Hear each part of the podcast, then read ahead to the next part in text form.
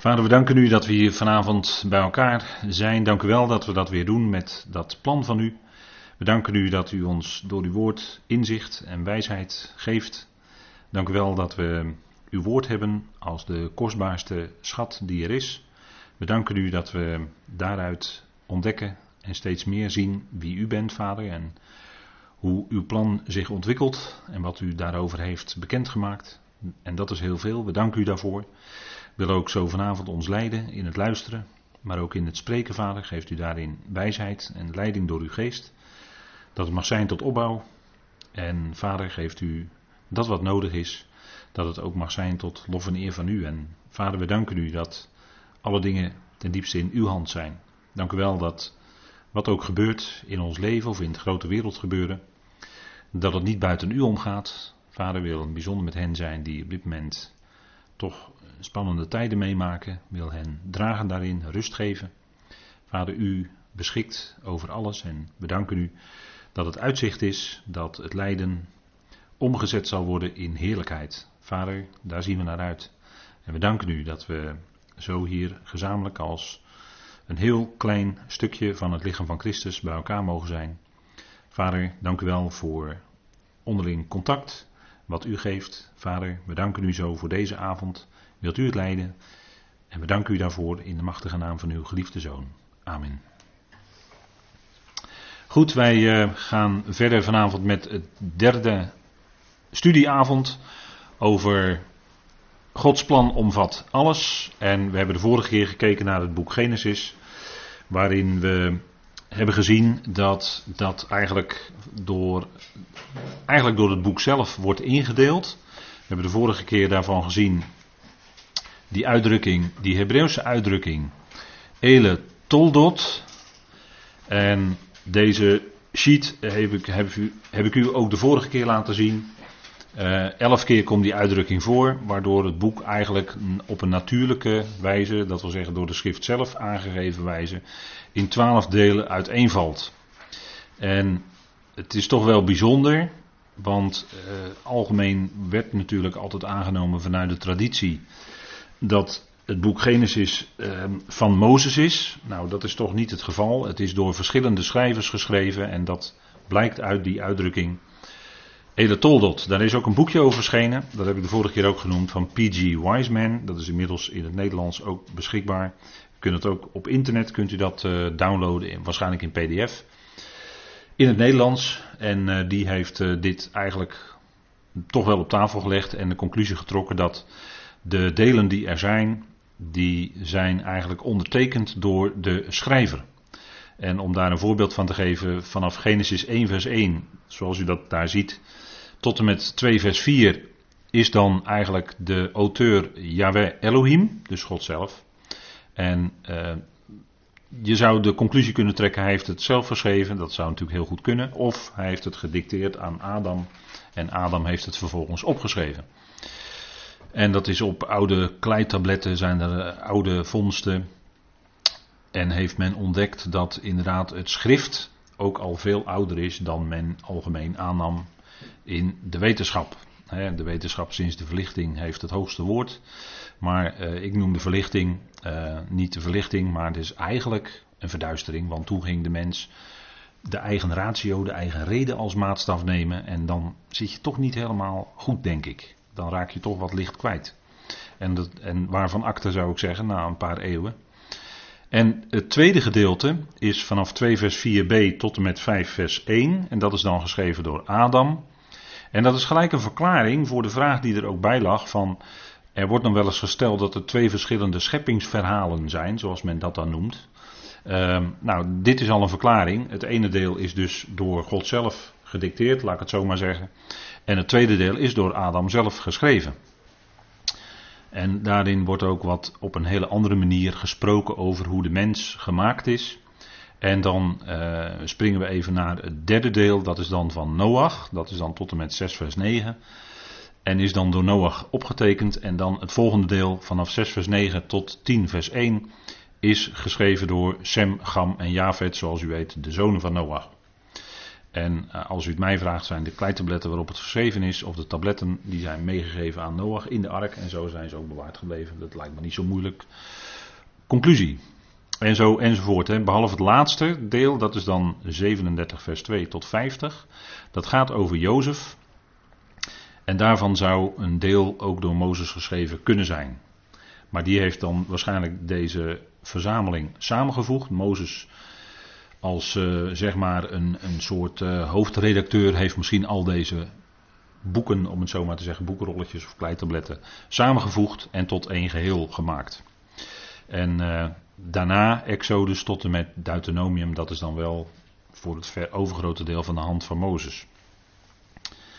In de Bijbelkritiek, waar ik niet zo blij mee ben eigenlijk, maar dat is er wel, heeft men gezegd op basis van de verschillende uh, stukjes in Genesis, heeft men een indeling gemaakt. En ik noem u alleen maar even een naam, een naam, Welhausen.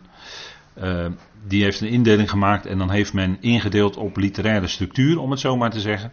En dan heeft men een aantal bronnen, dat noemde men ook wel dan in de theologie de bronnentheorie, of de, ja, de verschillende bronnen die geschreven hebben of waaruit gevonden is. De ja wist, omdat je de naam Yahweh vanaf 2 vers 4 leest, die lees je daarvoor niet.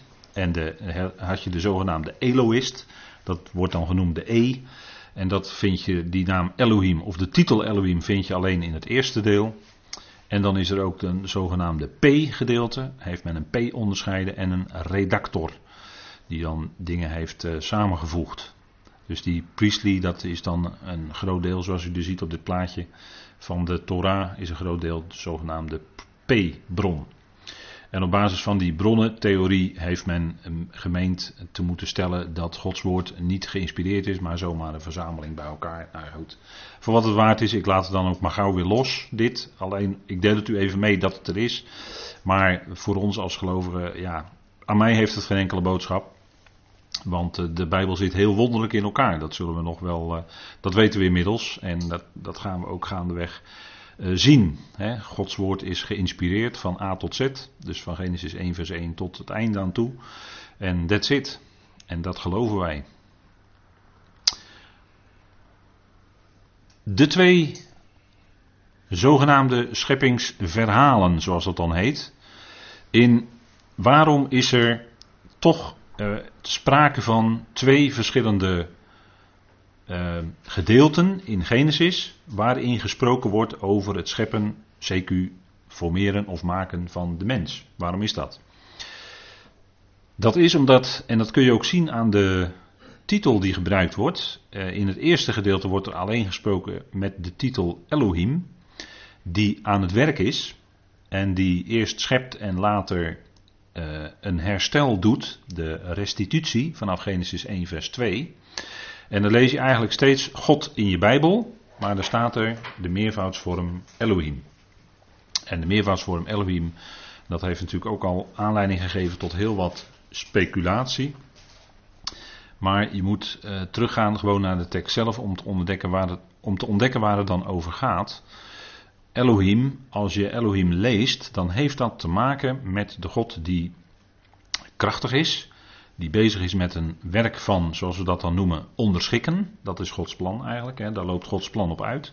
De onderschikking van allen. En Elohim is de onderschikker. Dat, die titel, Elohim, vinden wij dus in het eerste gedeelte, Genesis 1 vers 1 tot en met 2 vers 4. En dan zie je Elohim steeds aan het werk en ook dat Elohim dan op een gegeven moment de mens schept. Hè. Dat lezen we dan vanaf vers 26 tot en met vers 29. Hè. En in het tweede gedeelte lees je ook de naam Yahweh. Want Yahweh is een naam. En dat noemen we dan de zogenaamde tijdnaam. Die men op een aantal manieren kan vertalen. Omdat zowel verleden, heden als toekomst in die naam eigenlijk vervat zit. Uh, de verschillende Hebreeuwse werkwoorden zijn en worden. En uh, men vertaalt er dan ook wel eens met de ene, dat doet de Nadense Bijbel. En uh, de Bijbels die wij kennen, denk ik vanuit onze traditie, vertalen het met Heer of Heren. Al dan niet met kapitalen geschreven, met hoofdletters geschreven. In eh, de SV, de Statenvertaling, wordt het met hoofdletters geschreven. En als er Adonai staat, wordt het met kleine letters geschreven. En dan met drie E's, hè, zoals u weet. Maar goed, dat is uh, verder puur Nederlands hoor. Dat heeft niets te maken met het Hebreeuws. Uh, Yahweh is de tijdnaam van God. Dat is de ik ben. Dat is degene die eigenlijk ja, met de mens meetrekt door de geschiedenis, met zijn volk meetrekt door de geschiedenis. Ik ben, zo openbaart hij zich aan Mozes. Hè. Ik ben. Je kunt ook vertalen, ik zal er zijn. En je kunt ook vertalen, was. Hè. Was, zijn en worden of zal zijn, dat zit alle drie in die naam. En je ziet ook in het tweede gedeelte, Genesis 2 vers 4 tot 5 vers 1, uh, eh, waar de naam Yahweh dus steeds genoemd wordt, dat het daar ook gaat om namen. Adam wordt gemaakt en hij gaat alles namen geven. En we lezen dan ook over rivieren die een naam hebben. En um, je komt dan ook tegen de verhouding 1 staat tot 4. Bijvoorbeeld die ene rivier waarover gesproken wordt in Genesis 2, die dan in vieren splitst. Hè. Dat worden dan vier rivieren.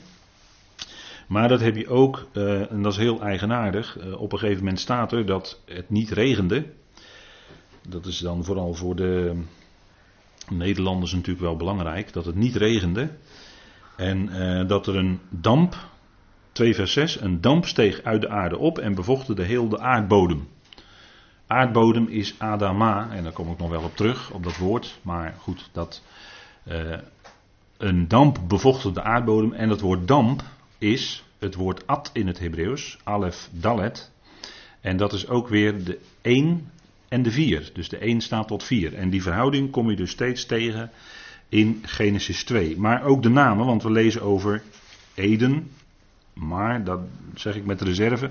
Want Eden kun je ook vertalen met weelde. Dat hebben we vorige keer gezien toen we het hadden over Ezekiel 28, weet u wel? Dat je het ook kan vertalen met weelde of luxe, want dat is wat het woord eigenlijk zegt. maar hier wordt gesproken over Eden, de rivieren die heten Pison, Havila uh, enzovoort. En um, Adam geeft dan de naam aan uh, de dieren enzovoort. Uh, ik uh, herinner me heel goed dat Bob Dylan daar een heel leuk liedje over heeft geschreven. op zijn album Slow Train Coming. Toen was hij pas bewust tot geloof gekomen. En dat liedje heet Adam Gave Names to All the Animals. En dat is heel grappig zoals hij dat in tekst heeft gedaan. Hij is natuurlijk iemand die heel goed is met teksten. En dat, is een, dat is een heel grappig liedje, vind ik. Dus um, Adam gaf namen. Hè? Adam, had, Adam is zelf wel of geen naam. Dat is even. Hij wordt wel aangesproken als Adam. Maar ook als uh, man. Maar goed, uh, Yahweh is de tijdnaam van God. En zijn naam komt naar voren vanaf 2 vers 4. En dat is al een reden waarom dat tweede gedeelte ook anders is dan het eerste gedeelte. Dat is al een aanduiding. Hè? De naam van God wordt genoemd in samenhang met de titel. Want heel vaak wordt er gesproken over Yahweh Elohim. En dat heeft dan ook te maken soms met de lezing van de Septuaginta. De Septuaginta is de. In de literatuur wordt het aangeduid met LXX 70. En dat is de Griekse vertaling van de Hebreeuwse Bijbel, zoals die in ongeveer 300 tot 200 voor Christus is gemaakt door een heel stel, door 70 rabbijnen, naar verluid. En eh, omdat daar uh, toch regelmatig verschillen zijn tussen de Hebreeuwse tekst en de tekst van de Septuaginta, die dus best wel teruggaat op een behoorlijk oude Hebreeuwse tekst, heeft die Septuaginta toch wel een zekere waarde. En met name in de Concordant Version of the Old Testament, als u dat heeft, of als u dat uh, misschien daarvan deeltjes heeft in het, in het Engels, dan ziet u dat daarin ook aangeduid met een zeventje en een nulletje in de tekst. En dan weet je dat dat de lezing is van de Septuaginta. Dus ze geven heel duidelijk aan, daar hebben we het vandaan, dat is de lezing. En dan moet de lezer zelf uh, zich een mening vormen over wat hij daar leest. En of dat een meerwaarde heeft ten opzichte van de alleen puur de Hebreeuwse tekst. Maar goed, de eigenlijke Hebreeuwse tekst is natuurlijk ouder, dat is zo. Maar het is wel uh, heel waardevol om de Septuaginta erbij te betrekken, omdat het dus teruggaat op oude Hebreeuwse teksten die wij vaak niet hebben. De Qumran-rollen, die zijn op een gegeven moment gevonden in 1948 en dat was een enorme fonds, want dat zijn hele oude Hebreeuwse rollen en die konden heel goed vergeleken worden met de rollen die tot op dat moment beschikbaar waren. En daar zat zeker minimaal duizend jaar tussen. En toen bleek dat de tekst toch heel betrouwbaar was overgeleverd. En dat was wel heel mooi om te zien dat God daar zelf voor gewaakt heeft. Dat die rabbijnen dus met pijnlijke nauwkeurigheid die tekst uh, overschreven, letter voor letter. En toch zit er hier en daar een, uh, ja, dat heb je als je schrijver bent en je bent de hele dag al aan het schrijven. Dan op een gegeven moment word je je ogen een beetje moe. En dan zie je het misschien net even niet scherp en heb je niet door dat je van een dalet een race maakt. Dus dan vergeet je net even dat, dat kleine extra streepje. En dat kan voor een woord een wereld van verschil uitmaken. En dat wordt soms ontdekt. Maar goed, over het algemeen is de schrift in, grote, in het grote geheel, dat bleek met name uit de Jezaja-rol, heel betrouwbaar overgeleverd. En dat is toch wel dat je ziet dat God waakt over zijn woord, zoals hij dat in Jeremia zegt, om dat te doen. Hè? Dus dat even uh, als, uh, als aanvullende opmerkingen erbij. Nou, we zien dus Yahweh Elohim, de tijdnaam. Um, het noemen van namen in Genesis 2. En daar komen we nog wel op terug als we daar iets in gaan lezen. Dan hier om te kijken naar die titel, want die titel Elohim, daar zit natuurlijk wel het nodige in. En Elohim lezen we dus in, uh, dat komt honderden en honderden keren voor in, in Tenach, hè, in de Hebreeuwse schrift. Uh, Elohim is uh, eigenlijk een wat uitgebreidere vorm van El en iets uitgebreider is Eloah. En nog uitgebreidere vorm, een meervoudsvorm is dus Elohim. En die drie die worden in het Hebreeuws gebruikt. En helaas kunnen we dat in onze Bijbels niet terugzien, want daar zien we alleen maar het woord God vertaald. Dus dan ben je dit verschillen, deze verschillen ben je dan kwijt. Dat is heel jammer. En eigenlijk hadden ze beter dat gewoon kunnen laten staan. Nou, Al of Eel is eigenlijk de naam voor de Allerhoogste God. Dus uh, zoals we dan zeggen, God de Vader, uit wie alles is. En dan is heel duidelijk, dat kan alleen maar God de Vader zijn die op dat moment actief is, die werkt. Eel of Al, als ik het op zijn Hebreeuws zeg. En dan heb je Eloah. En dat duidt op een activiteit die gedaan wordt gericht op God. Dat is die uitgang, die laatste letter He, die wijst daarop. die letter He betekent in als hij aan het eind van een woord staat, heel vaak waarts. Dus heeft, als, je, als, als dus zegt, uh, uh, dat schip uh, heeft zijn steven oostwaarts gericht, dan is dat waarts, dat zit in die letter he. Dus dat is een activiteit die Eloa doet, is altijd gericht op eel. En dat is eigenlijk de activiteit, weten wij, uit de Griekse schrift van de zoon van de Heer Jezus Christus. Dat is eigenlijk de Eloa van Tenach als Elohim wordt genoemd, dan is het eigenlijk de zoon in zijn heerlijkheid voordat hij mens werd.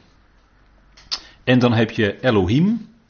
En Elohim is eigenlijk een uh, min of meer een verzamelnaam. Sommigen zeggen het is een majesteitsmeervoud, want het kan ook voor één iemand gebruikt worden. Um, bijvoorbeeld uh, Mozes, die wordt Elohim genoemd. Zodat, ik zal het even met u lezen. Exodus. Dat is wel heel wonderlijk, hè? Een meervoudsvorm. En dan Elohim, wat we altijd met God vertalen. En Mozes wordt zo genoemd. Dat is toch wel heel wonderlijk, hè? In Exodus 7, vers 1. En dan gaat het natuurlijk om het begin van die hele geschiedenis met de farao en Egypte en dergelijke. Moet Mozes natuurlijk gaan optreden. En daar ziet hij nogal tegenop. Hij is gewoon een mens. En dan krijgt hij zijn broer, zijn iets oudere broer Aaron krijgt hij mee en die kan dan voor hem spreken. Die is namens Mozes dan zijn mond. Hè? Maar er staat er in 7 vers 1, toen zei de Heer tegen Mozes, zie ik heb u voor de farao tot een God gemaakt en uw broer Aaron zal uw profeet zijn. En daar staat het woord Elohim. Dus hier wordt Mozes in zijn eentje Elohim genoemd. Dat is toch wel heel wonderlijk hè. En dat betekent dat dat woord Elohim, daar is toch wel iets mee aan de hand. Want het hoeft dan niet per se zo te zijn dat het meerdere zijn. Alleen wat wel aan de hand is, en dat is, een, uh, dat is toch een, een geweldige vondst geweest, denk ik. Dat de geest van El en Eloah werkzaam is als Elohim actief is. Dus de geest van El en Eloah, dat is natuurlijk eigenlijk dezelfde geest ten diepste. Want de geest van de Vader werkt natuurlijk ook in de Zoon. En die wordt zichtbaar in de activiteiten van Elohim. Dus Mozes, die werd toegedeeld met een bijzondere toedeling van de geest, van Gods geest, om dat werk van, en wat is dat voor werk? Van onderschikker te kunnen doen. Want hij werd onderschikker ten opzichte van de farao. De farao wilde niet, maar uiteindelijk moest de farao zich wel aan Mozes, toch aan Mozes woorden, onderschikken. En dat is wat ten diepste in die titel, in die drie titels moet ik zeggen, zit. Dat is het werk van onderschikken. Dus steeds als, ja, je moet dan in het Hebreeuws kunnen kijken of in een vertaling waar dat wel zichtbaar is. Um, in de schriftwoordvertaling, zoals die op de concordante publicaties, concordantevertaling.nl, nieuwe website. Als u hem nog niet bezocht hebt, ga hem eens bezoeken. Ehm, de NCV, prachtige app. En als je hem nog niet hebt, zorg dat je hem krijgt, die app. Dat was even een reclamespotje tussendoor. Maar dat is waardevol materiaal, want dan lees je, dan lees je een vertaling die wel die verschillen laat zien tussen de titels en de naam van God en uh, belangrijke andere zaken ook. Dat komt dan scherper naar voren. Scherper dan in je gewone vertaling die je op schoot hebt liggen. Dus dat werk van deze is het werk van onderschikken. En dat is eigenlijk de grote activiteit van God en van Christus in het plan van eonen. Dat uitloopt, weten wij uit 1 Korinthe 15, op onderschikken leest u maar de versen 27 en 28 van dat hoofdstuk en dan wordt u wel overtuigd hoor dat dat zo is. Dit is wat dus in het eerste hoofdstuk naar voren komt, Elohim. En waarom wordt Elohim genoemd? Omdat we hebben gezien dat er in de eerste eon, waar relatief niet zoveel bekend over is gemaakt in de schrift, maar je kunt wel dingen terughalen. In de eerste eon werd de Satan als tegenstander geschapen. Dat hebben we de vorige keren gezien. En toen was er ook sprake van opstand tegen God, van rebellie, van zonde dus ook. En dat veroorzaakte de nederwerping van de wereld, waarvan we de resultaten zien in Genesis 1, vers 2. En daarom, omdat dat proces van onderschikken dan helemaal op gang moest komen ten opzichte van die rebellie van de tegenstander, Daarom ging God, ging Elohim, eerst die nedergeworpen schepping herstellen. En we lezen dan in die zes dagen het herstelwerk. klassiek is natuurlijk dat men zegt dat de hemelen en de aarde in zes dagen geschapen zijn, maar dat is niet correct. Dat is niet correct. Dat staat ook niet in de wet. Hè. In de wet staat dat bij de Sabbat dat uh, God de hemelen en de aarde in zes dagen maakte. Staat niet dat hij ze schiep. Staat er niet. En dat maken, dat is dat herstelwerk uit Genesis 1, wat dat zes dagen duurde en geschapen werden in die periode alleen de grote zeedieren en de mens. Nou, daarover vanavond meer, over de mens. Maar dat werk van onderschikken was dus nodig als gevolg van de opstand, de weerstand van de tegenstander waarop een nederwerping was gekomen. En dan gaat de onderschikker aan het werk, dat is Elohim, en die gaat dan de aarde zodanig herstellen dat die geschikt gemaakt wordt voor de bewoning van de mens. Want de mens werd pas op de zesde dag geschapen, zoals u weet. En vanaf, die, vanaf dat moment moest de mens ook meewerken, daarvoor was het bedoeld, in het werk van onderschikken. Dat blijkt ook wat daarvan gezegd wordt. Goed, dat over deze titels. Dat is dan even heel kort, maar even wat meer informatie voor u. Dan Yahweh. Yahweh is de zogenaamde tijdnaam van God. En als je dat helemaal zou willen vertalen, dan moet je vertalen wordt zijnde was. Zoals ik dat op deze sheet ook heb uitgeschreven, deze dia. En dat is in verband met de gebeurtenissen, zijn naam. In verband met alle gebeurtenissen. Hij is de God die, hè, Yahweh is het die met je optrekt, die met Mozes optrok, die met het volk optrok door de woestijn, die hem leidde, die met hem meeging door de tijd. En zo gaat hij met de mens mee door de tijd.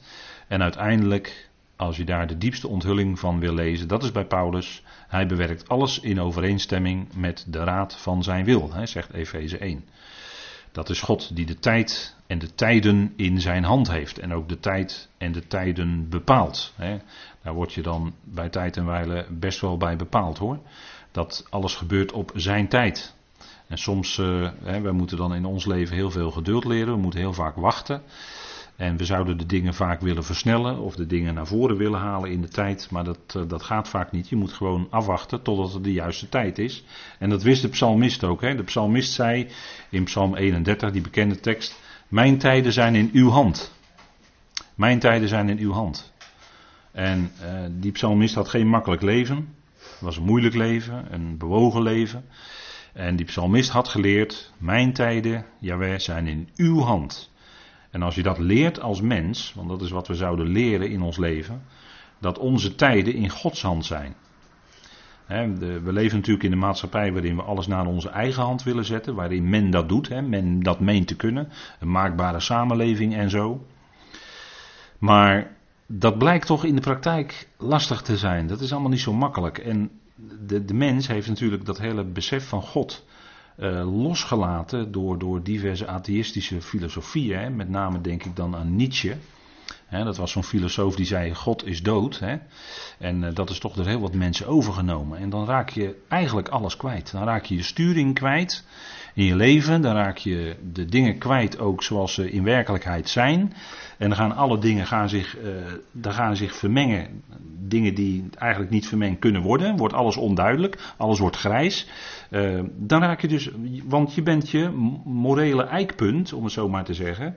Hè, je moreel kompas, zoals uh, ik dat uh, Zuiderveld laatst in een conferentie hoorde zeggen. Hè, je morele kompas raak je kwijt.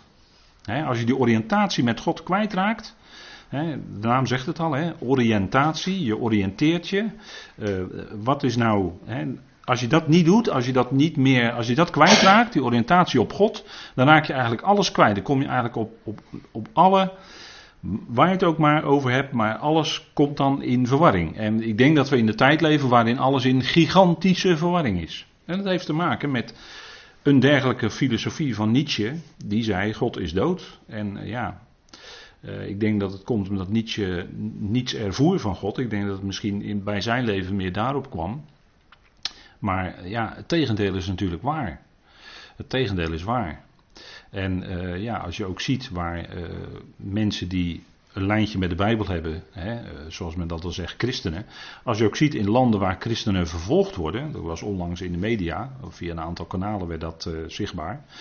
Maar dan zie je dus dat christenen in, in, specifieke landen vervolgd worden. Onder andere waar een atheïstische, communistische dictatuur is. Daar worden christenen hevig vervolgd. En dat heeft natuurlijk te maken met Gods woord, met de Bijbel. Daarom is er ook toenemend antisemitisme. Joden krijgen het eh, steeds moeilijker in Europa, ook in Nederland, helaas, helaas, antisemitisme. En dat heeft natuurlijk die weerstand tegen Gods volk, want Israël is Gods volk, heeft te maken met Gods woord. Heeft te maken met God. Daarom is die weerstand, ook tegen christenen, tegen de Joden, dat heeft te maken met weerstand tegen God. En dat is allemaal terug te voeren op dergelijke filosofie. Hè? Want als een mens zelf na gaat denken zonder God, dan raak je alles kwijt. Hè? Uh, iemand als Kuitert, professor Kuitert, die, uh, die uh, een tijdje terug overleden is, die was op een gegeven moment, aan, aan het eind was die alles kwijt. Ik denk, man, wat heb je nu nog? Je hebt helemaal niets meer, niets. Je bent alles kwijt. En dat, dat is als je, ja, dat, die lijn met God, Gods woord, als je dat loslaat, ja, dan, kom je in grote duisternis terecht hoor. Dan, dan heb je niets meer. Dan is alles, uh, alles onduidelijk. Dan gaat alles overhoop in je leven. En wij willen ons richten op dat wat God zegt. En kijk, dat is, daarom is de, wat, wat we hier lezen in de eerste bladzijde van de Bijbel, is ook zo enorm aangevochten geworden. Of dat dan wel betrouwbaar is en of dat dan wel echt zo was. En waren dat nou niet allemaal mythen enzovoort. Het is allemaal vreselijk vermoeiend hoor. Ik ga nu niet met al die theorieën vermoeien. Want je wordt er ontzettend uh, verdrietig van. Maar kijk, Gods woord, als je dat gewoon puur neemt zoals het er staat, dan, dan heeft dat een enorme waarde. En vertelt je ook precies hoe het gegaan is bij het begin. En dat is zo wezenlijk dat we dat weten. Dat is zo wezenlijk. ook voor het onderwerp waar we het over hebben deze avonden. Gods plan omvat alles. Nou, Gods plan, je moet bij het begin beginnen. En als je het begin, dat moet je goed bestuderen. daarom is die tekst in de eerste hoofdstukken van Genesis ook zo geladen. Uh, omdat daar ontzettend veel in gezegd wordt, toch. Hè? Nou, als het gaat om de schepping van de mens, dan lezen wij in Genesis 1 daarover. Hè, de mens werd geschapen. We gaan dadelijk de tekst ook lezen. Maar de mens werd geschapen en God schiep de mens mannelijk, vrouwelijk. En dat lezen we dus in Genesis 1. En in Genesis 2 krijgen we daar andere informatie over, ook meer informatie, op, maar van de andere kant belicht om zo maar te zeggen. En daar lees je dat een man en vrouw gevormd worden. eerst de man, die dan, uh, man is dan het woord ish in het Hebreeuws, heb ik het dus tussen haakjes bijgezet. Uit de bovenste laag van de aarde, dat is Adama, en dat was eigenlijk de moeder van Adam. En later werd de vrouw uit de man geschapen, hè, zoals Paulus dat later ook vaststelt in 1 Corinthië 11. Hè, de vrouw is uit de man. Uh, dat is, en die werd dan ook genoemd Isha. Dus dat is bijna hetzelfde woord, alleen met een toevoeging. Die aha, dat is eigenlijk in het Hebreeuws een vrouwelijke uitgang. Dat is puur taalkundig. Maar uh, vandaar Isha. Hè. Dus Isha is ge, gemaakt, gecreëerd, gevormd uit Ish. Dat lezen we in Genesis 2. En dat is natuurlijk ook een onderwerp, ik, ik had het er net al over, alles wordt door elkaar gegooid in deze tijd, om het zo maar te zeggen. Dat natuurlijk ook dit onderwerp, hè? Man, vrouw, mannelijk, vrouwelijk, dat wordt ook door elkaar gehusseld in onze, in onze dagen, in onze tijd. En uh, ja, daar, is natuurlijk ontzettend veel over te doen in, uh, in de media. Um, God, maar God schiep die mens en dat deed hij natuurlijk met een bepaalde bedoeling. Dat deed hij in verband met zijn werk van onderschikking. En die eerste mens, die werd genoemd Adam. En dat heeft natuurlijk te maken onder meer met het woord bloed. Hè. Het woord dam in het Hebreeuws is bloed. Maar het woord uh, Adam heeft ook te maken met, vanuit het Hebreeuws, met lijken op of gelijken op. En waarin gelijkt Adam of de mens, waarin gelijkt hij nou op zijn schepper? Nou, in het punt van onderschikken. Dus dat het werk van onderschikken mede aan de mens werd toebedeeld. En in, dat lees je vooral in Genesis 1 en Genesis 2, dat God de mens vormde en hem zette in de door God gemaakte omstandigheden. Genesis 1, vers 26. En u ziet hem hier op deze dia, heb ik hem wat dichter op de grondtekst willen weergeven. En er staat in Genesis 1, vers 26, want ook daarin, eh, daarin word je eigenlijk door de tekst zelf, uh, de schrift zelf, hè, wijs je eigenlijk de weg. En er staat, en Elohim zei, laat ons, hè, dus Elohim is meervoud, vandaar ons, laat ons Adam maken, en dan staat er letterlijk in ons beeld, Ehm, als onze gelijkenis en laten heersen over de vissen van de zee, over de vogels van de hemelen, over het vee, over heel de aarde en alle kruipende dieren van de aardbodem naar hun soort. En naar hun soort. God had ze al gemaakt naar hun soort. Hè? Die soorten die evolueerden zich niet langzaam maar zeker uit elkaar. Maar God maakte ze toen al naar hun soort. Hè? Even voor alle duidelijkheid. Maar Adam, daarvan wordt gezegd, dat God hem schiep, laat ons Adam maken in ons beeld als, als onze gelijkenis. En nou is daar in de loop van de tijd in de traditie een gedachte uit ontwikkeld als zou de mens beelddrager van God zijn. En dat moeten we toch even bijstellen, want dan wordt er gezegd, ja, de mens is de kroon op de schepping van God. Staat nergens in de Bijbel hoor. Maar er wordt dan gezegd, hè, de mens is de kroon op de schepping van God. En de mens is beelddrager van God. Maar dat lees je eigenlijk nergens in de Bijbel. Het wordt ontleend aan deze tekst, maar we moeten goed lezen wat er staat. Laat ons Adam maken in ons beeld en als onze gelijkenis. En in ons beeld, er staat de letter beet in het Hebreeuws als een voorzetsel voor dat woord tselem, beeld. En dat wijst eigenlijk ten diepste, als je dit doortrekt in de schrift, wijst dat ten diepste naar onze Heer. Hè? Want de Heer, van de Heer wordt wel gezegd, hij is het beeld van de onzichtbare God. Dat kun je wel lezen in de schrift. Dat kun je wel lezen. En hier wordt eigenlijk dus gezegd dat die mens gemaakt werd in het beeld, want dat beeld was er al. Christus was er al. Toen Elohim dit deed. En wie drukte God uit naar de schepping toe als beeld? Dat was Christus. Christus in zijn heerlijkheidsgestalte voordat hij mens werd, was ook toen het beeld van God en ook de gelijkenis van God. Want als we kijken in de schrift wie lijkt er nu het meest op God, nou dan kom je allereerst bij onze Heer uit. Allereerst bij onze Heer. En dat is wat de schrift ook zegt. Hè? Uh, laten we even kijken in 2 Korinthe 4. Daar wordt het ook gezegd en dan kunt u dat zelf nazien. 2 Korinthe 4.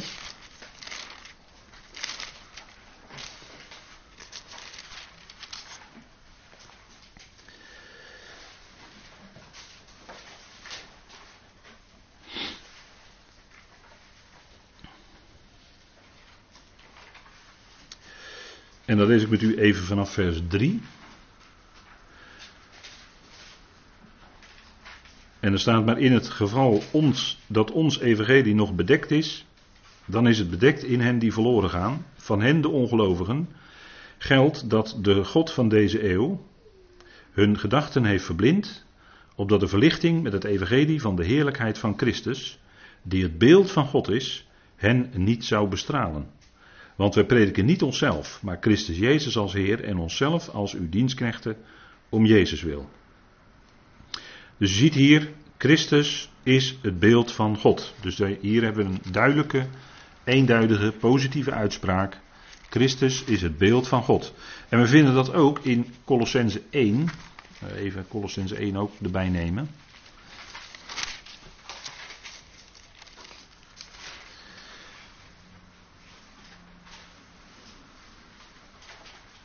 En dan lees ik met u even Colossense 1 vanaf vers 14.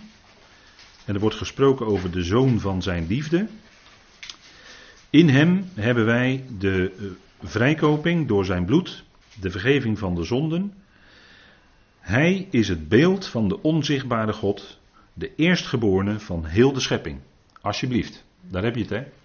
Dus hij is de eerstgeborene van heel de schepping. Dus voordat er ook maar iets geschapen werd, was Christus daar als originele schepping van God, in wie en door wie en tot wie het al geschapen is. En hij is het beeld van de onzichtbare God. Dat zegt Paulus hier. Hè? En in dat beeld, dus eigenlijk verwijst dat ten diepste naar Christus, hier in Genesis 1, vers 26. In dat beeld werd Adam gemaakt.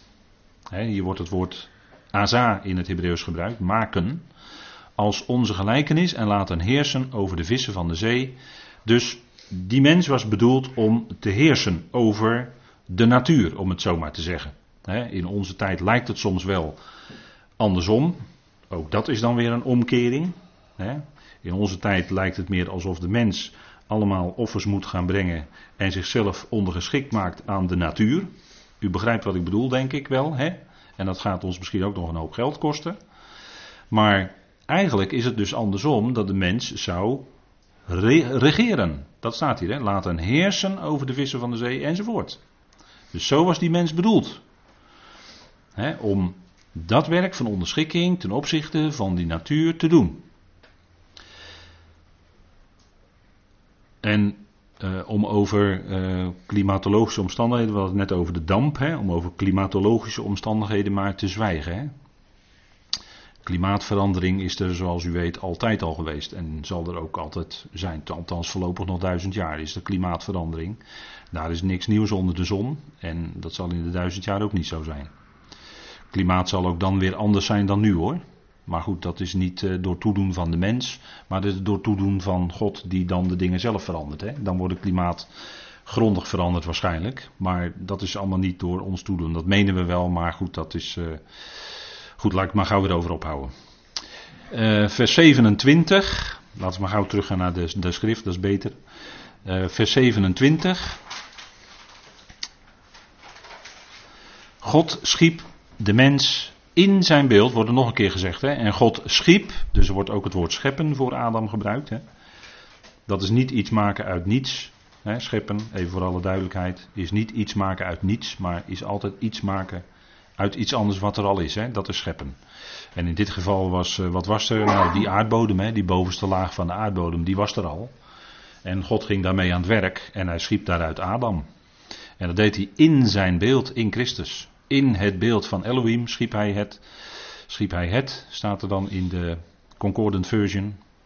Schiep hij het, enkelvoud, mannelijk en vrouwelijk schiep hij hen.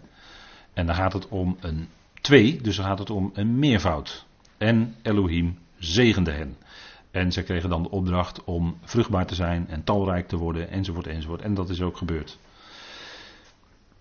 Mannelijk en vrouwelijk, hè, zoals er net al opgemerkt. Het woord mannelijk, dat is eigenlijk heel mooi. Dat is in het Hebreeuws het woord zakar. En dat betekent ook herinneren. Dus de man zou zich in herinnering brengen, of zou doen herinneren aan God. En dan zou zich God en de woorden van God, denk ik dan gelijk, in herinnering brengen. En vrouwelijk is nukava in het Hebreeuws. Mannelijk en vrouwelijk. Vandaar twee, vandaar schiep hij hen. En Elohim zegende hen. Hè, wordt dat meervoud wordt herhaald. Dus hier is het scheppen van de mens. Hier wordt gewoon meegedeeld zoals God dat deed. En in Adam was zowel mannelijk als vrouwelijk vertegenwoordigd. Mannelijk en vrouwelijk schiep hij, maar dat was in Adam. En dan gaan we naar Genesis 2, want daar wordt een ander soort verslag gegeven, zoals u weet. En dat heeft dus te maken met de verschillende schrijvers, om het zo maar te zeggen. Het eerste deel werd door God aan Adam gedicteerd, zou je misschien kunnen zeggen. En het tweede deel werd door Adam geschreven, vandaar ook een ander stramien, een andere, dan ziet het er anders uit. En het derde deel ziet er weer anders uit. Man en vrouw gevormd. En dan staat er in Genesis 2, vers 7, dat is natuurlijk heel fundamenteel. Um, en Yahweh Elohim, dus de Heere God, vormde Adam en hier is dan het derde woord. We hadden net al het woord maken en scheppen. En hier is het woord vormen. Dat is weer een ander Hebreeuws woord. En dat is eigenlijk wat de pottenbakker doet. De yatsar. Dat is ook de pottenbakker. die formeert uit klei hier de mens. En zo zijn wij ook gemaakt. Wij zijn allemaal nakomelingen van Adam. Wij zijn allemaal Adamieten, om het zo maar te zeggen. En ook wij zijn ten diepste dan daaruit gevormd. Dan weet u waar u vandaan komt. Elohim vormde de Adam van het stof van de aardbodem. Dus, dus eigenlijk de, de bovenste laag van de aarde. En als, je dat, als het heel lang droog blijft, dan wordt het ook vanzelf op de duur stof. Hè? En blies de adem van de levenden in zijn neusgaten. De levenden is hier meervoud. De adem van de levenden blies hij in zijn neusgaten. En zo werd Adam tot een levende ziel. Dus een mens is een ziel. En wanneer is die een ziel? Op het moment dat de geest in dat lichaam zit. Levensadem. Als die levensadem eruit is, als die geest eruit is, heb je dus geen ziel meer. Dus als die, als die twee componenten, om het zo maar te zeggen, uit elkaar gehaald worden, dus de geest, de levensadem keert terug tot God, hè, zegt prediker, als een mens sterft, en dan vergaat het lichaam tot stof. De Engelsen zeggen dan dust to dust en ashes to ashes. Nou ja, goed, wat, uh, dat is dan voor de Engelsen hun rekening. Maar je vergaat terug naar waar je vandaan kwam. De dood is naar de schrift ook eigenlijk een terugkeer. Het lichaam keert terug tot de bovenste laag van de aarde. De geest, de levensadem keert terug tot God. En de ziel, ja, die keert terug tot, ja, tot waar naartoe? Tot onwaarneembaar, hè? Is er gewoon niet meer, is niet meer waarneembaar. Die ziel neemt zelf ook niets meer waar. In de dood is geen kennis, geen horen, geen zien, geen overleg. Niets is er in de dood. Dat is gewoon eigenlijk voor de mens hetzelfde als een slaaptoestand. Totdat God in de opstanding de geest geeft en die mens er weer is en dan is die er weer. Maar in de tussentijd is die mens er niet. En de Bijbel spreekt dan ook over dode zielen. Dode zielen. Dat kan, hè? Dus de ziel, die, die is er niet meer. Dat is ook precies wat het woord Sheol in het Hebreeuws zegt. Wat altijd met dodenrijk vertaald is in de NBG-vertaling. Sheol, dodenrijk. Maar als je letterlijk teruggaat naar het woord Sheol in het Hebreeuws. Dan heeft dat eigenlijk te maken met iets wat je niet kan waarnemen. En die Jood, als die het daarover heeft, dan heeft hij een groot vraagteken op zijn gezicht. Die mensen is er gewoon helemaal niet meer. Was een levende ziel, maar als het geen levende ziel meer is, dan is die er niet meer. Eigenlijk heel eenvoudig. Maar ook daarin is het tegenwerker erin geslaagd om verwarring te zaaien en de zaak om te keren. Want er keert alles om. Want de tegenwerker zei in de hof, die zei, je zult niet sterven. En daarom wordt er heel veel geleerd in, in allerlei geledingen, om het zo maar te zeggen. In allerlei uh, niet-christelijke godsdiensten. Zo'n zo'n zo'n zo'n vak hadden wij op uh, de Bijbelschool, niet-christelijke godsdiensten. Daarin wordt geleerd dat de dood niet echt dood is, maar een andere vorm van leven. En dat je dus door wedergeboorte in een andere hoedanigheid terugkomt. Ik ken dat soort theorieën wel. Maar dat uh, men leert vaak een onsterfelijke ziel. Nou, de Bijbel leert dat niet. De Bijbel leert iets, die zegt iets wel over dode zielen. Maar die ziel is er dan gewoon helemaal niet meer. Dus een mens is niet levend als die is overleden. Hij leeft niet voort in een andere hoedanigheid. Nee, het is precies wat de schrift zegt. De mens is dan dood. Dus niet levend. Ik denk veel eenvoudiger kan je het niet zeggen. Maar oh, oh, oh, wat wordt het moeilijk gemaakt, hè? Nou, Adam, die werd geformeerd uit Adama. Hè, dat is de aardbodem. Dat is zeg maar uh, wat, wat men dan wel eens zegt moeder aarde. Hè? Maar dat woord Adam, dat is natuurlijk, ik heb het al gezegd, is afgeleid van bloed en van lijken of gelijken. Maar je kunt het ook vertalen als Adam, Edom, dat is eigenlijk in het Hebreeuws hetzelfde. Maar dat betekent rood. En u ziet hier, dit, vandaar die, dat plaatje. Dat is uh, Wadi Rum, als u dat iets zegt. Wadi Rum, dat is in Jordanië, in de buurt van Petra of Sela. U weet wel, de zoveelste wereldwonder Petra, al die in die rotsen. Hè. Uh, als je, het is uh, verbazingwekkend wat je daar ziet. Dan moet u anders maar eens uh, afbeeldingen verzoeken op internet. Hè, van Petra, de oude Nabatese hoofdstad Petra in het zuiden van Jordanië. Nou, dat is een enorme bezienswaardigheid, maar daar zie je dus dit, hè, Wadi Rum. En Wadi is een drooggevallen uh, bedding van waar vroeger water stroomde. Dat noemen ze daar een Wadi. En dat zie je hier, Wadi Rum, dat is heel beroemd. En die heeft hier die rode bovenste laag van de aarde. Vandaar, het is heel goed mogelijk dat Adam en Eva dus uit die bovenste laag van de aarde en vandaar rood. En vandaar Adam. Dus het heeft verschillende kanten, hè, dat woord Adam. Het is de mens, Adam, als je vaak mens of mensheid leest in de schrift, dan is het vaak in het Hebreeuws het woord Adam. De zoon des mensen, dat is, uh, des mensen is eigenlijk enkelvoud. Maar dat is eigenlijk de Ben Adam, de Ben Ha Adam, dat is de zoon van Adam. Daarover wordt gesproken bijvoorbeeld in Psalm 8. En Psalm 8 trekt het lijntje vanuit Genesis 1. En als je dan Hebreeën 2 ernaast legt, dan zie je dat eigenlijk die zoon, wat is de zoon des mensen dat u aan hem denkt, die zoon des mensen in Psalm 8 is eigenlijk de Heer. Wij zien Jezus, zegt uh, Hebreeën dan hè, in uh, 2 vers 9. Wij zien Jezus. En dan citeert hij Psalm 8. Dus dat gaat eigenlijk over de Heer. En Psalm 8 verwijst weer terug naar Genesis 1. Dus dan heb je weer zo'n lijn dat het naar de Heer verwijst. Dus we zien hier dat de mens geformeerd wordt en zo werd de mens niet een levend wezen, zoals in de NBG-vertaling staat, maar een levende ziel. Dat is veel duidelijker. Dat is ook wat er staat in het Hebreeuws, nefesh. Dat is ziel. En dan lezen wij verder over, want de mens was mannelijk-vrouwelijk geschapen, lazen wij in Genesis 1. En uh, in 2 vers 21 lezen we het vervolg. Yahweh Elohim deed een verdoving op Adam vallen. Dat is een hele, dat is een, uh, ja, echt een verdoving. Dat woord wijst echt op verdoofd zijn. Uh, buiten, buiten bewustzijn zijn, zeg maar. Verdoving, tardema in het Hebreeuws. En hij sliep. En hij, Yahweh Elohim, nam een holte of een cel. Of de Concordant Version zegt dan een hoekig dun orgaan, want het woord orgaan staat niet in het Hebreeuws. En sloot, in het Hebreeuws staat er dan tselo. daar is ooit wel bijbelstudie over gegeven hoor, over deze dingen. Ehm, maar een tselo, dat is ook een, uh, een, een uh, soort zijruimte in de tabernakel. dat waren een soort zij, ja, een soort uh, holle plaatsen.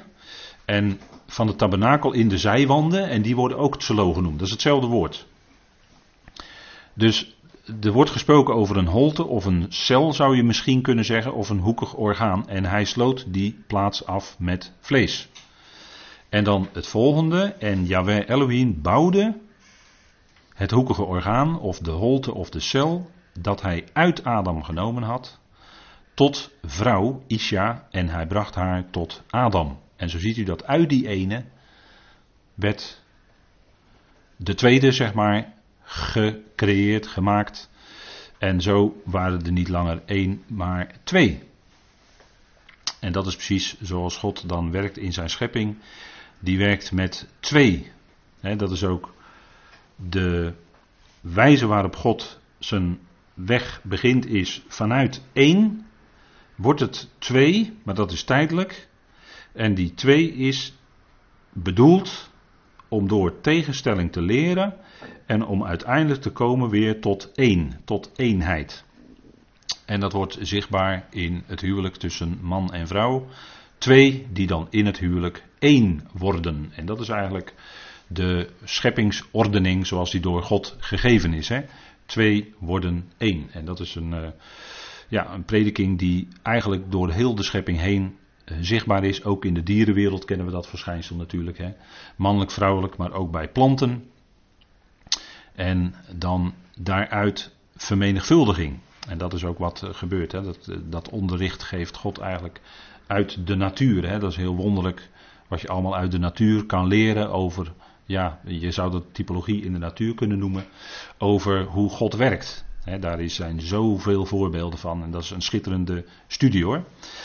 Um, het boeiende is dat Paulus in Efeze 5 hier eigenlijk ook op terugvoert. Hè? Als het gaat over het huwelijk, uh, Efeze 5 vers 22 tot 33 dan uh, grijpt Paulus terug op deze versen uit Genesis.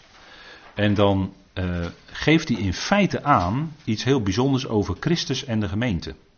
Dit gebeurde hier, wat we hier zien, wat heel, heel, eigenlijk heel sober is beschreven, maar heel, wel heel wonderlijk zoals God het dan gedaan heeft, hè, hoe God dat gecreëerd heeft, dat is natuurlijk een groot wonder eigenlijk. Uh, Paulus grijpt daarop terug en hij verbindt dat ook met Christus en de gemeente. Want wat hier gebeurt is dat Adam in een diepe slaap was.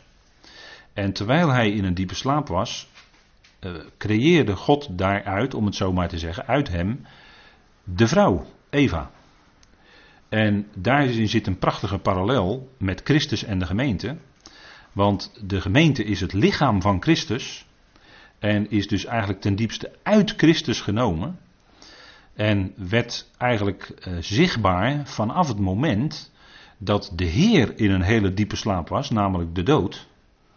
En daar, van daaruit uh, ging God die gemeente roepen in de tijd. Dat duurde even, maar die gemeente kwam naderhand wel naar voren. En dat is eigenlijk heel mooi, dat, dat eigenlijk zo'n nauwe verbinding is. Hè? Bij Adam en Eva was natuurlijk zo'n nauwe verbinding, want Eva was eigenlijk uitgebouwd uit Adam genomen. En zo is de gemeente uitgebouwd ook uit Christus genomen. Dat is een vergelijking. Paulus geeft daar een belangrijke hint in Efeze 5. Hij zegt dan, dit geheimenis is groot. En dan zegt hij, maar ik spreek met het oog op Christus en de gemeente. Dit geheimenis is groot. En daarin kun je ook tegelijkertijd zien dat, eh, om het zo maar even te zeggen, dat Eva nooit de bruid van Adam geweest is. Eva was nooit de bruid. Maar was direct deel van hem. Hij zegt: Dit is been van mijn gebeente en dit is vlees van mijn vlees. Dat zei hij, hè? En Eva was nooit de bruid. En zo kan de gemeente dus. Nou, dan hoef ik het verder niet te zeggen. Zo kan de gemeente ook nooit de bruid zijn. Waarom niet? Omdat de gemeente het van Christus is. En het staat ook nergens in de Bijbel. Je komt het niet tegen. Je komt het niet tegen. Wat je wel tegenkomt, is dat Israël de bruid is. En de bruid ook zal zijn. Staat in Hosea. En staat op meerdere plaatsen. Oude verbond was een huwelijk. Waarin Israël eerst tot bruid werd geworven. En de bruid zei op de, bij de Sinai zei ja. Dat was een huwelijkssluiting in feite. Zo wordt het oude verbond in de schrift uitgeduid. Israël zal in de toekomst weer de bruid zijn van Yahweh. En de gemeente is een heel iets anders. Dat is het lichaam van Christus. Dat is heel wat anders. En ik zou er, er zitten wel wat ernstige consequenties aan als je zou menen dat de gemeente de bruid is. Maar goed, dat voert nu even te ver. Maar in ieder geval kun je hieruit, deze lijn vanuit de schepping van Adam en Eva, kun je zien de lijn die naar de gemeente wordt getrokken in Efeze 5. En daaruit kun je ook gelijk leren dat de gemeente nooit de bruid kan zijn, zoals Eva dat ook nooit geweest is. Dat is een hele duidelijke lijn, denk ik. En dan heb je duidelijkheid, als je het mij vraagt hoor. Kijk, die verdoving, wil ik even tussendoor, heb ik dat ook op deze dia gezet. Die verdoving, die tardema, leest u dat maar eens na wat God daar zegt over Israël. Het Israël van nu eigenlijk in deze tijd. Jezaja 29 vers 10 komt het woord ook voor, verdoving. Maar goed, dat is uh, voor nu even een stapje verder. In ieder geval dit zijn dus belangrijke punten dat we weten wat de scheppingsordening is, zoals God dat heeft gemaakt. En, en dit is gewoon ja, wat de schrift heel luid en duidelijk leert. En uh, Genesis 2 vers 24 zegt natuurlijk dat daarna zou het zo zijn, dat was natuurlijk bij Adam en Eva niet zo, maar daarna zou het zo zijn dat de man zijn vader en moeder verlaat en zijn vrouw zal aanhangen en de twee zullen tot één vlees zijn, hè, tot één vlees zijn in het huwelijk. Want uh, gemeenschap is iets dat plaatsvindt in het huwelijk. Sommigen zeggen zelfs gemeenschap is het huwelijk. Maar daar ben ik niet helemaal mee eens, want gemeenschap is niet per definitie huwelijk, maar gemeenschap hoort wel thuis in het huwelijk tussen man en vrouw. Dat wel dat, maar dat is heel duidelijk een, een wezenskenmerk van een huwelijk. Volgens de wet, volgens de Nederlandse wet, moet een huwelijk ook geconsumeerd worden. Dat is dat er daadwerkelijk ook gemeenschap plaatsvindt. Als dat niet plaatsvindt, is het voor de Nederlandse wet, of was het zo, dat wil ik even af zijn, ik weet niet hoe het nu in het burgerlijk wetboek staat. Maar was het zo dat als een huwelijk niet geconsumeerd werd, dan is het ook geen huwelijk.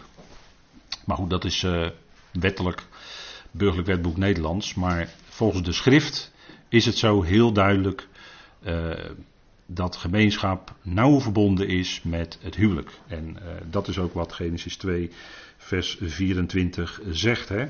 Daarom zal een man zijn vader en moeder verlaten en ze gaan zijn vrouw hechten en zij zullen tot één vlees zijn.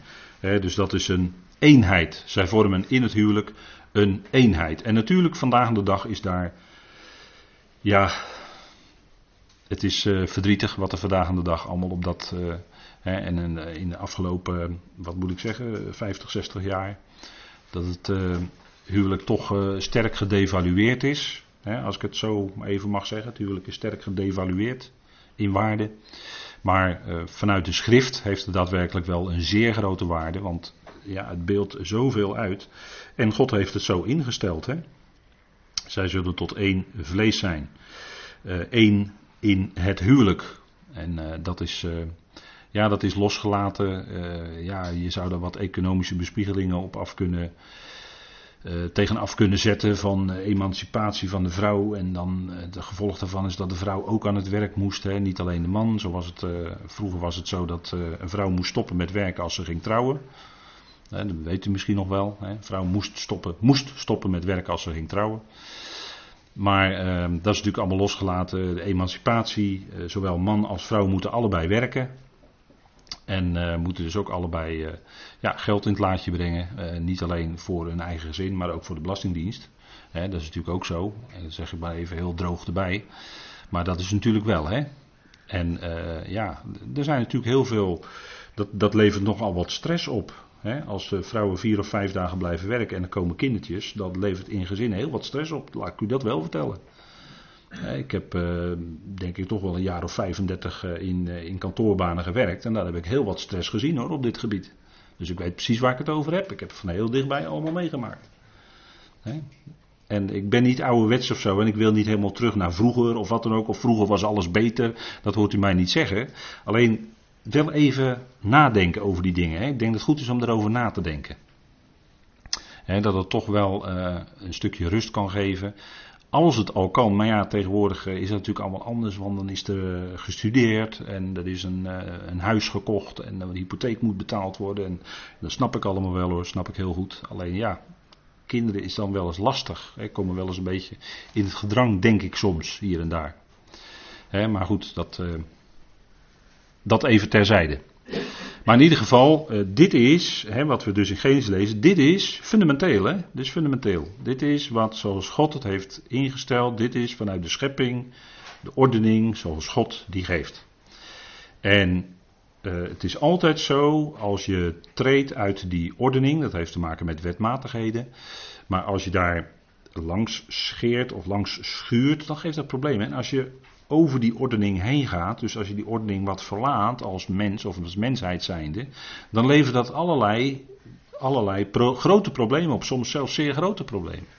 En hoe komt dat? Dat komt omdat je Misschien onbedoeld en met alle goede bedoelingen die je hebt en eh, hoe je in het leven staat en alles. Maar toch, je treedt dan buiten een stukje ordening die God gegeven heeft. En dat levert allerlei hele praktische problemen op. Hè? Want Bijbelstudie is echt geen theorie hoor. Maar is heel praktisch altijd gericht. Als je weet, hè, als je iets weet te vertalen en als je dat doordenkt naar de praktijk ook toe. Dan ontdek je steeds weer, als je nou blijft bij die ordening van God, zoals God die gegeven heeft, dan geeft dat de mens sowieso een stuk rust en stabiliteit in het leven.